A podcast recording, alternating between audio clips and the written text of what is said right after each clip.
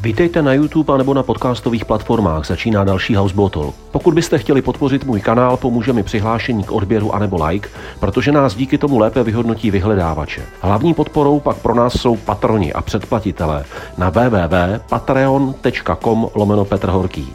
Ti pak dostávají exkluzivní obsah. Ale teď už začíná další talk show na Houseboatu.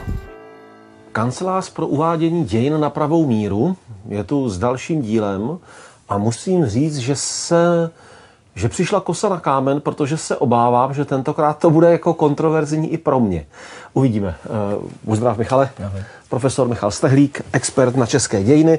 Eh, vždycky, když si píšeme, co by mohlo být tématem toho našeho dalšího povídání, a ty jsi mi napsal, co navrhuješ za dnešní téma, tak jsem byl zaskočen. Tak to prosím uveď, co, co to bude. No já jsem, my se tak chronologicky posouváme, tak jsme byli na konci války v vysídlení, odbočili jsme k židovské problematice a vlastně posouváme se někam za 48. a za únor.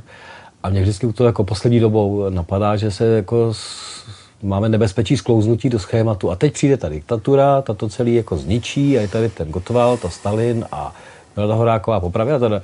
Tak já jsem napsal téma, uh, jestli nemůžeme otevřít otázku ne všedního dne, ale jaká byla vlastně podpora toho režimu po tom 48. roce? Jak vnímali ty vrcholní představitelé? Já jsem teď u Manutína Antonína Zápotockého, který ho zpracovávám, ale my si klademe otázky a mapujeme represi, anebo možná i ten všední den, ale mě jsem tam ten jako člověk 50. let trošku ztrácí z hlediska toho, nechtěl on ten lepší svět, to je to, ta kosa na kámen, ne, nevěřil nějaké chvíli, my nemáme statistiky, že jo, je to diktatura, ale jestli je tady prostě velký koncentrační tábor, kdy všichni jako šedivě orvelovsky chodí do práce, a nebo jestli je tady třeba vysoký, jsou tady vysoký desítky procent lidí, kteří říkají, a vlastně je to správně. No to je právě ta kosa na kámen, jak říkáš, protože já jsem když jsme si to pak dál cizelovali, to téma, tak já jsem sám sebe přistihl, že já to kliše chci.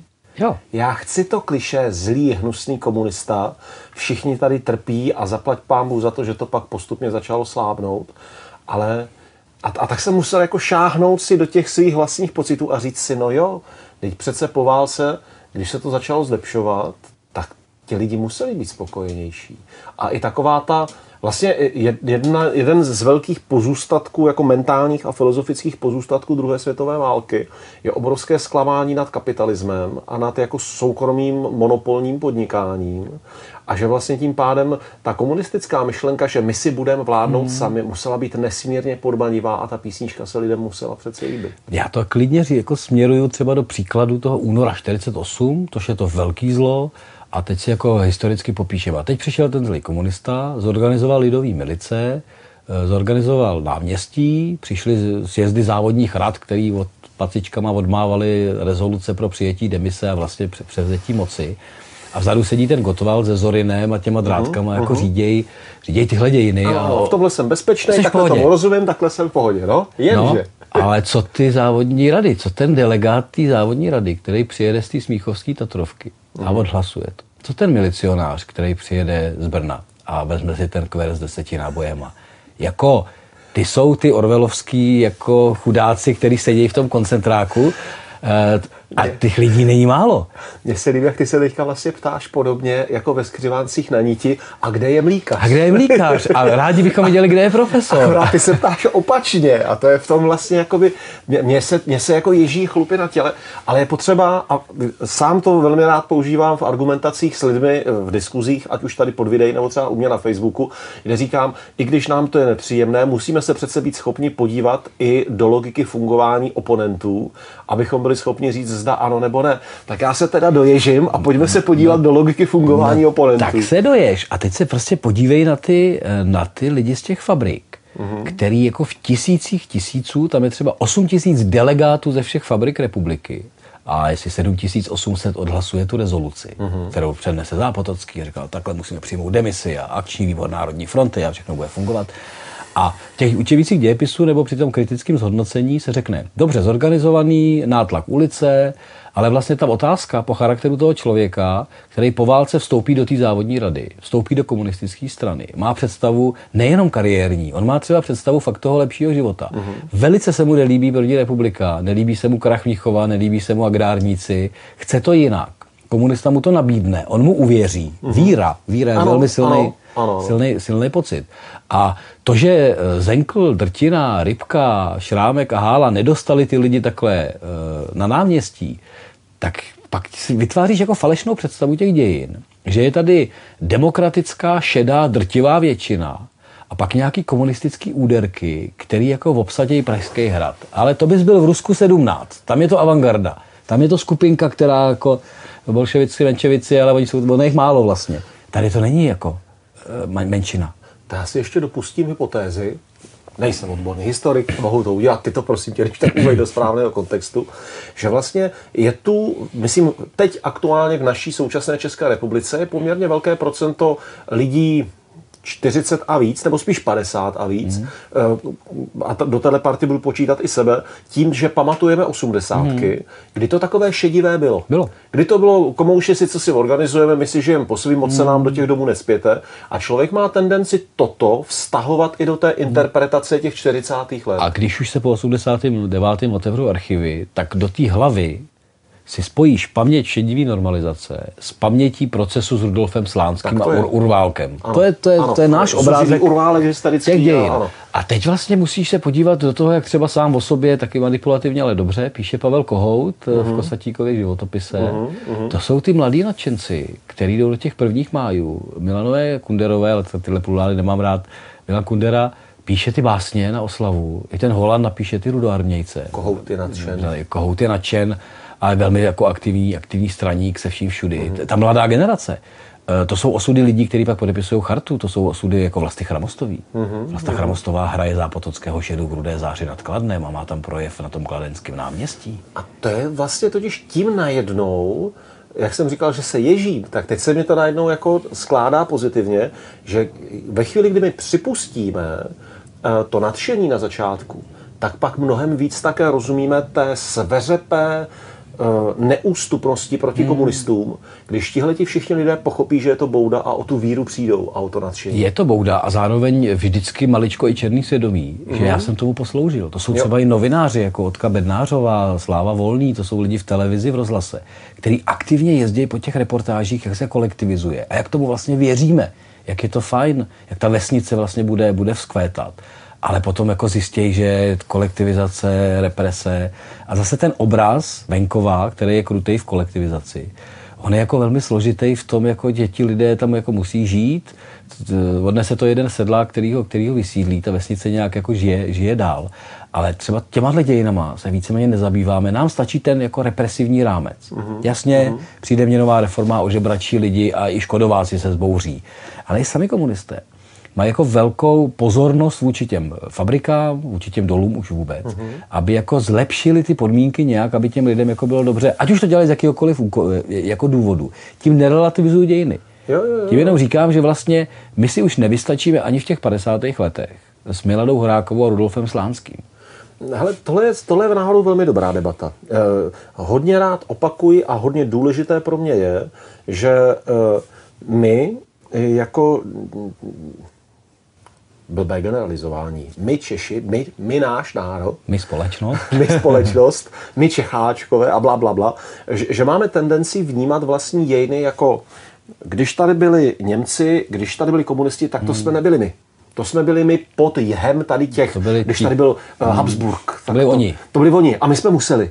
My jsme my jenom v té době, když jsme hezcí. Ne, ne, ne, hmm. my jsme my pořád. My jsme my pořád a hlavně uh, ti lidé byli zase v mnoha případech kontinuální, že vlastně tím, že je v únoru půjč, nezměníš spoustu svého fungování každodenního. Jasná prostě věc. buď je ti dobře, špatně, chceš dítě někam dát. I za Mnichova a za okupace se randilo. A... Prostě teď děláme výstavu o Heidrichiádě a jedno z nejhorších je, že máme stažené týdeníky Ahoj, budoucí Ahoj na sobotu. A opravdu tam jsou ty barevné fotky z, pla, z plovárny na Slapech 10.6.1942, kdy se vypalují lidice. Mm-hmm. Jsou tam ty lidi v plavkách a vlastně fungují, fungují takhle. Ale zpátky jsme se k těm 50. letům. Já třeba hodně sedím v, v archivu právě Zápotockého na hradě, co mu ty lidi píšou. A samozřejmě mm-hmm. máš tam ohromný balík vysloveně vynucených jako materiálu, ale pak jsou tam věci, kde vypadnou dopisy důchodky, dopisy matek, dopisy mladých studentů, a to nejsou pionýři. A vlastně píšou mu, jak je skvělý, že tam sedí. Můžeme se, prosím tě, tě, tě mm-hmm. přeruším, ještě vrátit mm-hmm. na ty roky těsně po válce, mm-hmm. protože si myslím, pro tuto, pro tuto situaci je velmi důležitá předehra. Mm-hmm. Uh, Zápotocký prošel si koncentrákem. Tam je, já dokonce bych snad i připustil, že on tomu věřil. Ne, on, Zápotocký je uh, mnohovrstevná postava. V něčem jako je jednoduchá. On věří téhle myšlence od 19. století. On je ta starší generace ještě. On je o, o generaci starší než Gottwald. On je ročník Edvarda Beneše, uh-huh. mimo jiné. To, uh-huh. Oni jsou souputníci věkově. To je starý sociální demokrat, no, mladý sociální demokrat, který přejde k bolševikům a tak dále. Ale druhá vlastnost, kterou má, je ohromný strach. Strach z Moskvy. Jo. To znamená, když kombinuješ jako důvěru, že to uděláme dobře a bude to jako fajn, a skombinuješ to s tím, že se bojíš jako toho jahá toho Stalina, tak pak samozřejmě ty konkrétní činy děláš tak, jak děláš. Zápotocké je mimo jiné strašně zajímavý v tom přechodu do toho komunismu, protože on se vrátí z koncentráku, vrátí se v úzovkách pozdě, když už jsou funkce rozdány. Uh-huh, uh-huh.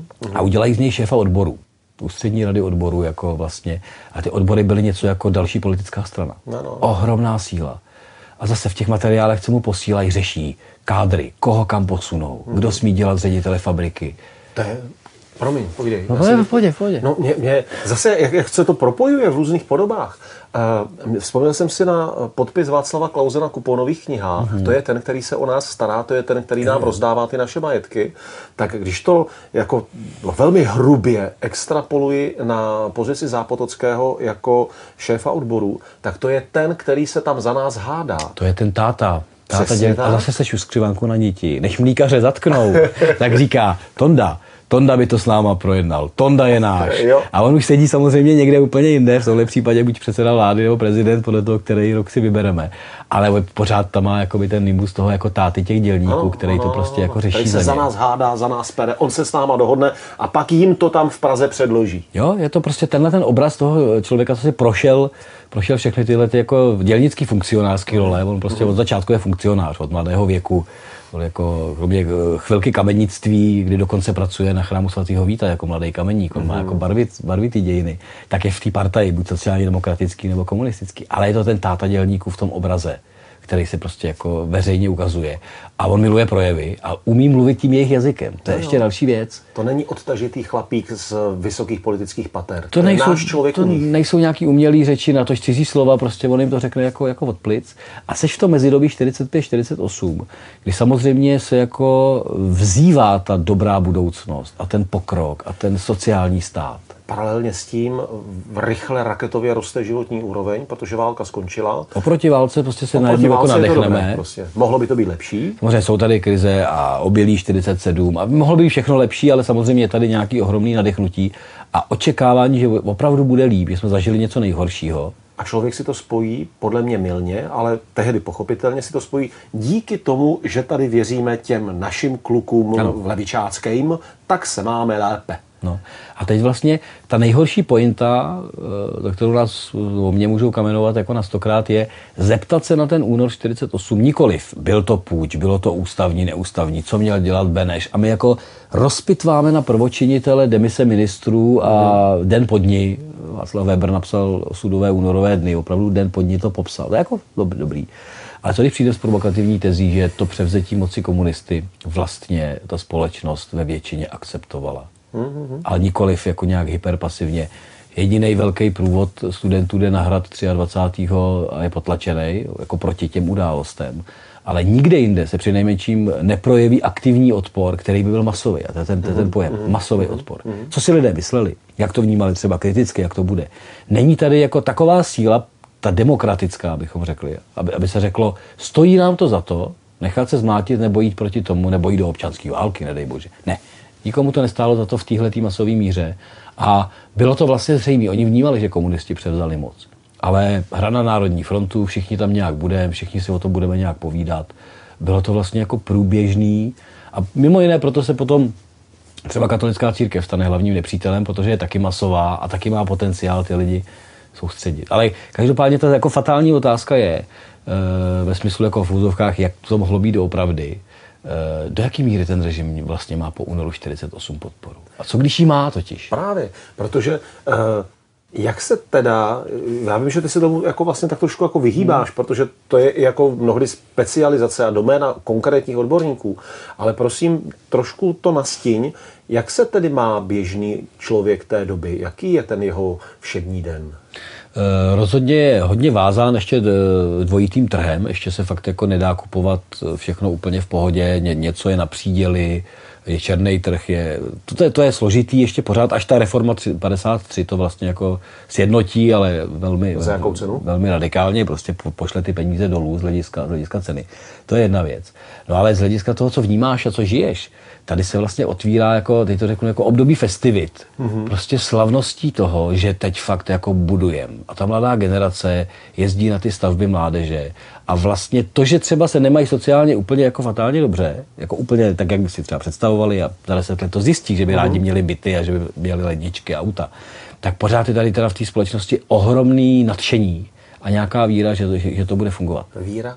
že to bude a, fungovat. A zase, že víra, že to bude fungovat. A to, kromě toho, že bereme jako 50 až 53 jako ty nejhrubší represe, ale ta víra je doplňována i hrůzou, ve smyslu a hledáme ty nepřátele, co nám to kazej. Mm-hmm. Ve chvíli, kdy to komunistům přestává samozřejmě fungovat, že na první dobrou nepřišel jako zlatý věk, tak museli najít výniky, proč to Není to naše vina, hledáme, kvůli komu se nám to teďka kazí. A vidíte, a i ta argumentace vůči těm lidem jako většinovým je ve, ve smyslu, a teď vám ukážeme, kvůli komu se to kazí. A bývalí politici jiných stran, a církevňáci, a tady jsou kulaci. A dokonce uvnitř strany, když nám mm-hmm. to nejde, jsme našli ta argumentace Urválka je posazená na tom, oni nám to kazili i vlastní, abyste se vyměli lépe. Což je ale jedovatým způsobem věrohodné, protože my jsme přece tak opravdoví, že se nebojíme šáhnout do vlastních řad. No a teď, když to nahlídneš z tohohle světla, tak ti úplně odpadne to schéma fakt orvelovské diktatury a je to prostě hra s tím člověkem, hra s tou společností, samozřejmě nějak manipulativní, nějak využívající nějakých nálad. A je tam prostě dlouhodobě chybí, že my jako řešíme dějiny, ale neřešíme tu společnost. Je pravda, že a do toho ještě vstupuje další věc, že my v dnešní době už máme jako ty ostré brýle hmm. historické zkušenosti. A tyto brýle třeba si sundat a ono se to rozmlží. No oni hlavně jako eh, každý ten člověk řešil nějakou všednodennost a chodil do práce a buď byl angažován, chodil někde do průvodu, protože tomu třeba věřil, nebo naopak jako nadával na komunisty při měnové reformě upila, dobře. A pak spousta lidí vlastně kouká do budoucna. Kouká, mm. co bude, a teď i ta, i ta starší generace, což my vůbec mentálně už nepochopíme. Ta starší generace z vysokého procenta, bych řekl, zažila hospodářskou krizi, zažila válku a vlastně se neměla dobře z hlediska každodennosti sociální, politický, bezpečnostní. Prostě období 29 až 49 pro někoho zlatý věk ještě kousku první republiky, no ale pro těch jako x se tisíc nezaměstnaných, my jsme to úplně smázli, jak kdyby to neexistovalo v těch dějinách, mm-hmm. ale mhm. ono to vytváří nějakou paměťovou stopu. Proto můžou komunisti argumentovat, bude líp, protože bylo špatně. Ano, protože ano. to nešlo o to, že Oldřich Nový chodil na tenis. Adina Mandlová vám něco předvedla v kině. Vy jste byli nezaměstnaný, měli jste mužem. A na to se hraje v té paměti. A vlastně směruju k tomu, že zase, když sedíš nad tím prezidentským fondem třeba toho zápatockého, tak tam jsou jako dopisy těch babiček, který posílají eh, básničky, které napsali s fotkama vlastních dětí ve smyslu, pane prezidente, ne soudruhu, uh-huh. pane prezidente, toto jsou moje děti, toto je naše budoucnost a já vám jenom posílám jejich fotku, protože vám věřím, že pro nás jako pracujete. A to by ještě bylo jako, jako dobrý. Ale teď si najednou vědomíš, jak pro spoustu těch lidí vůbec ty ostrý brýle neexistují ani, ani v realitě. Já jsem vzal schválně jako, jako dokument jedné důchodkyně e, z roku 57, uh-huh. to je rok, kdy Zápotocký zemře, ale na nový rok on dostane takový dopis. Opravdu jako to písmo je takové školácké, je to prostě důchodkyně z Ostravska. A ona mu píše, že mu děkuje za práci pro ulehčení sociálně slabých. A potom dodá, a takto všemohoucí mile pohlíží na vykonanou vaši křesťanskou práci. Dej vám Bůh štěstí.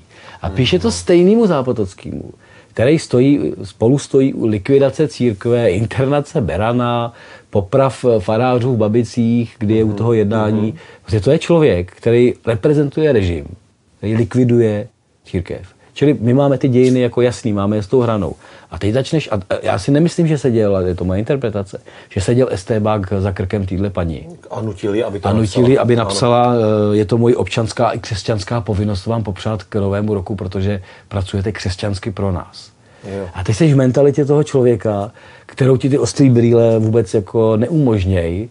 A proto, proto si kladeš ty otázky, jako jak to je. A mimo jiné Zápotocký je jeden z těch, který hodně často si píše na ty dopisy odpovědět, poděkovat mm-hmm. a tak dál, ale pak jsou tam ty hranice, třeba kdy, eh, jak u Martu Gotwaldovou, tak Marie Zápotockou, tyhle lidi, ale ta se mladší generace, prosí, aby šli za kmotry jejich dětí. Mm-hmm. Kmotry, církevní obřad, ano. křest, lidi, kteří vlastně likvidují církev. A tam třeba Zápotocký napíše, odpovězte, že toto se samozřejmě jako nedělá a my jako v žádném případě jako se do ničeho podobného nepouštíme. Ale já tím ilustruju obraz těch lidí, jak oni vlastně přemýšleli. Já to zkusím teďka si, si rozstřídit. Mm-hmm. Jedna věc. Máme roky po válce, tí, už tím, že skončila válka, lidem se daří lépe. A nastává jisté období růstu. Můžeme polemizovat, jak moc velký by ten růst mohl být, ale je to období Musíš ho odrazit od toho předchozího, kdy byla krize, kdy byly problémy. Ano. Pak je tu zklamání eh, kapitalismem a nadšení pro společné a společenské řízení světa. Mm-hmm. K tomuto není pořádně ještě historická paměť v té době, takže ta naivita tehdy nemusela být naivitou, to prostě dnes víme, tehdy to byla víra, přesně tak. A pak tu máme praktickou politiku, která se k běžnému člověku dostane vždycky se spožděním. Tak jakože to, co dneska dělají naši politici u nás, prosákne do naší každodennosti taky až s nějakým zdržením a o nějakou dobu později. Takže opravdu může dojít k tomu šílenému paradoxu, který jste mm-hmm. teď ilustroval, mm-hmm. že Zápotocký likviduje církev a paralelně s tím mu lidé přejí hodně božího požehnání. V jeho křesťanské práci. Přesně tak. A, a najednou v tu chvíli vzniká koktejl, ve kterém ta každodennost může být vlastně spokojená, nadšená, plná víry v lepší zítřek a plná víry v to, že se vše ubírá správným směrem. Tak pokud nedojde Tej, k nějakým... Jsem to řekl. No přesně. A teď máš to svoje ježení, které jsi říkal na začátku. A samozřejmě vůbec nikdo, ani jeden z nás, jako tady není o relativizování zločinu komunismu. Ano, ano. Jenom jako uh, házíme jiný reflektor na tu dobu. Házíme to na to, co ty lidi měli v hlavách. A samozřejmě neříkáme, že část z nich neměla strach, část nebyla v těch, v těch Leopoldovech. To všechno nemusíme takhle opakovat. Ale to, co si řekl nebo dal takhle dohromady, tak pro ně, pro tu mladou generaci, to může být vlastně to hezký mládí, ano, kdy jezdí ano. na ty stavby mládeže. Může být. Ano, té no, jasně, jasně. Než prozřou a uh, dají se do reformního proudu, nebo nakonec a ten pak začne mlít, ničit, drtit, lámat. To je jinak. No a nebo jsou to ty starší, co mají v hlavě opravdu jako, jako krizi a strach, o sociální zázemí a v podstatě věřej tomu, že pro tu lepší generaci se to dělá i s obětma proto, že je to jiný systém a bude líp. Ano. Než, než dlouhodobě líp není, ani něco se pokazí. Že? Ale to je, víš, čeho mě chytla ještě když jako další hrůza? Z toho, když se to člověk vztáhne k dnešku, ať už to slovní spojení a bude líp, jo? nebo že bude hmm. líp, který dneska to funguje, taky to jako... jako má jiné konotace, ale i to, ten fenomén žab v hrnci, když se ohřívá ta voda postupně, že my totiž taky na spoustu věcí nenahlídneme. My taky Vůbec. vedení svojí každodenností, my vlastně nerozpoznáme, jestli to, co se děje dnes, Říkám to 23. února, právě s vědomím, že včera v podstatě začala invaze třeba na Ukrajinu.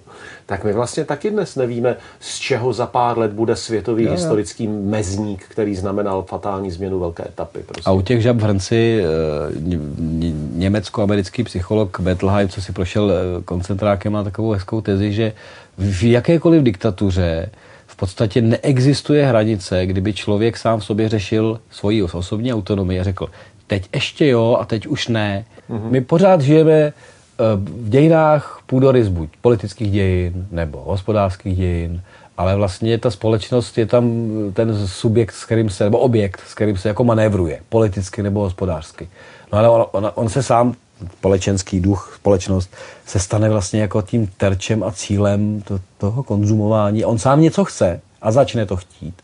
Ale jakmile vystoupíš na jeden schůdek, už nechceš sestupovat dolů a začneš to chtít víc a víc a nechceš, aby se ti jako dařilo hůř, ale na to dojede třeba socialismus státní v roce 89 mimo jiné, kromě... Hmm, věcí. už nenaplňuje tu už prostě na, nenaplňuje, ten požadavek jako... Ale vlastně, když jsme zpátky v tom našem tématu 50. let, tak tady funguje ta víra, že bude lépe, slíbí se pokrok, to pokrok je ohromný zaklínadlo a najednou ti proteče 10 let vyroste generace, ze stárne, jsou to třicátníci, pětatřicátníci, ono to takhle nefunguje a ten entuziasmus přestane stačit. Uh-huh. Ale zpátky nenalhávejme se, nemůžeme si nalhávat, že tady nebyl. A to je vlastně jako zase hrůzný obrázek eh, toho, jak funguje společnost. že ty ostrý brýle, ty diktatury neodložíme, jenom si vezmeme ještě jako jiný filtr. A nebo na to nemusíme pohlížet úplně jako hrůzně, protože to by si pak člověk v podstatě musel odplivnout sám nad sebou a nad námi všemi, tak aby eh, udělám Simonvanovský úkrok stáhnout. jestli na to nepohlédnout s tím, že si řekneme, vždyť ono to prostě takhle funguje. Nám se to může nelíbit, mm-hmm. ale takhle to funguje, takhle ten stroj tiká, takhle funguje, takhle se pohybuje. Takže tím pádem, eh, jestliže teď vidíme, jak je uh, lid světa oblbnutelný kusem žvance a dobrým programem v televizi, jestli bychom si neměli být schopni říct pozor, kde jsou ideje, kde jsou hodnoty, eh, kde jsou nějaká pravidla a ideály, o které by, mělo, o které by šlo opřít smysluplnost vlastní existence. No, teď jsme jako filozofičtí a na druhé straně, když budu historický, tak to je přesně ten ohromný rozdíl, který já osobně vidím eh, v 50. letech a v 70. letech mm-hmm. kdy vlastně 50. léta jde utáhnout tu společnost na vizi a víru, že bude líp. V 70. letech už musíš tu ledničku naplnit, protože mm-hmm. těma řečma ty lidi jako nedostaneš. Mm-hmm. A je to přesně vidět, že tam už se najede, všichni najedou na tenhle ten způsob. Prostě proto pojedeš na tu postavenou chatu e, s majetkou PBH a ve, nakoupíš si pod pultem ty banány a budeš mít jako spokojenost, protože ti ten režim nějak, nějak umožnil. 50. ještě věříš, že to bude jako dobrý a všichni to uděláme pro sebe a ono to prostě nebude, nebude fungovat. Ale nemůžeme si lhát, že tomu ty lidi nevěřili za část. Jo. To je jedno z těch klíčových témat. Díky moc za tuhle debatu. Přijde mi, že tam ještě čouhá jeden sansourek, který bychom měli doříct a ze kterého jsem tě já tehdy jako vytrhl, tehdy před 15 minutama, eh, že totiž v těch 40. letech tedy roste ta vlnka té spokojenosti a víry a pak se tady objeví ta kmitna, ono to nefunguje, ono to je lež mm-hmm. a vygeneruje se ta skupina těch sveřepých bojovníků proti. Právě Vlasta Chramostová najednou mm. říká, ne, tak v tomhle já nejdu. Pavel Kovout, ne, ne, ne. Já jsem vám věřil a nejen, že jste zradili ideály nás všech, vy jste zradili moje mládí a najednou se tady uh, vytváří skupina statečných lidí, kteří mm-hmm. se vlastně skrz sílu toho odporu dovolávají sebeúcty v těch poblouzněných letech, kdy slepě věřili. A navíc je to spojeno s nějakou fází toho komunistického režimu, že prostě Zápotocký umře v 57. To je pro mě, jako jestli máme symboly. Jo. My to bereme, že 53. smrtí Gotwalda končí nejhorší období. Já to ještě posouvám na 57. ve smyslu jako toho období, kdy se myslíme opravdu revolučně, nebo máme ten pojem. No ale jakmile nastoupí Antoní Novotný a stará konzervativní parta, která uh-huh. nechce nic dělat jakoby s tou společností, aby jako ne, ne, neukročila někam, zároveň toho moc nenabízí a jenom je změní ten průmysl na spotřební a podobně, tak to je ten náběh do 60. let a do toho, co říkáš ty u té společnosti. Teď to nefunguje. Mm-hmm. A hledejme cesty, jak by to mohlo fungovat líp. A teď se rozejdou ty politické reprezentace s těma lidma ve smyslu, pozor, už jim zase tolik jako věřit nemůžeme. Hledejme mezi nimi ty, kterým se dá věřit. No a to už jsi takový skluzavce k 68. Mm-hmm. a prostě pár reformistů, kteří průběžně říkají, zkusme to jinak. A ono to nejde. A zkusme to jinak. A do toho jsou ty stateční nebo, nebo aktivní koutové a další, kteří mají pocit, že teď Vaculík, ano, teď vlastně, ano, ne. Teď vlastně můžeme vystoupit a, a buďme, jako, uh, buďme v tom jako otevření a reformní. Ale pozor, drtivá většina z nich, když jako vyvzlíná k tomu 68. je na půdorysu socialismu. Václav Havel může být výjimka liberální demokracie směrované na západ, když to řeknu takhle. Ale, ale i Kundera se s ním hádá ještě v 69. jako na socialistickém základě. Máš pravdu. Já, víš, já přemýšlím nad Ludvíkem Vaculíkem a nad jeho vlastně velmi sveřepou neústupností na sjezdu spisovatelů. Když si člověk projde sborník těch příspěvků, tak ten Vaculíkův je opravdu jako snad nejvíc neústupný, ale on přitom opravdu se neobrací na západ. Ne. On zůstává lokalizován zde. A zase to jsou ty naše brýle, kdy my jsme si po 89. a 90. cokoliv antikomunistického stotožnili s demokratickým liberálním západem. A jen těm to tak vůbec není. To máme předkopnuté teda velké téma někde ke konci, kolem desátého dílu. Velké zklamání v devadesátkách. Jako spousta půdorysů sedí na reformním komunismu, reformním socialismu. Petr Úl chce dělat samozprávy ještě po 90. roce. Uh-huh. Ale to naše mentální stotožnění tohle je Havel, tohle je liberální demokracie, to, protože to bylo proti komunistům, jenže proti komunistům byli i komunisti, když to přijde. Jo. Michal, já ti moc děkuji za tohle povídání. Eh, chtěl bych k tomu dodat, že jsem nesmírně zvědav na to, jak bude, jak bude vypadat diskuze pod tímhletím videem A opravdu vítám a zvu vás všechny klidně, pokud máte na srdci takové to vidíte, konečně jste řekli, jak za komunistů bylo dobře. Pojďte si to říct, pojďte to otevřít, můžeme to pojmenovat. Nebo vám naopak běhá hlavou, vždyť to je celý lež, vždyť ti komunisti to od začátku do nachystané jako podraz. No jo, taky to je kus pravdy. Napište to, ať si ty témata otevřeme, ať se o tom můžeme bavit, protože podle mě právě skrz tuhle diskuzi konečně může nastávat snad naše vypořádání se s fenoménem komunismu, který pořád nám ještě tady zasmarádá 30 let po revoluci. Říkáme tomu uvádění na pravou míru, ale vysíme tím nabourávání schémat. ano, to je přesně ono. A poslední věc, co bych ještě řekl, eh, pro Patreony teď ještě uděláme kratoučké video, kde si pár těch schémátek nabouráme. Ale v tomto programu ti děkuji, Michale. Díky.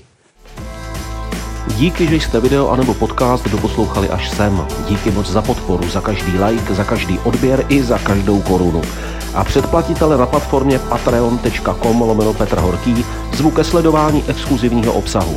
Díky, mějte se prýma a o příštího videa ahoj.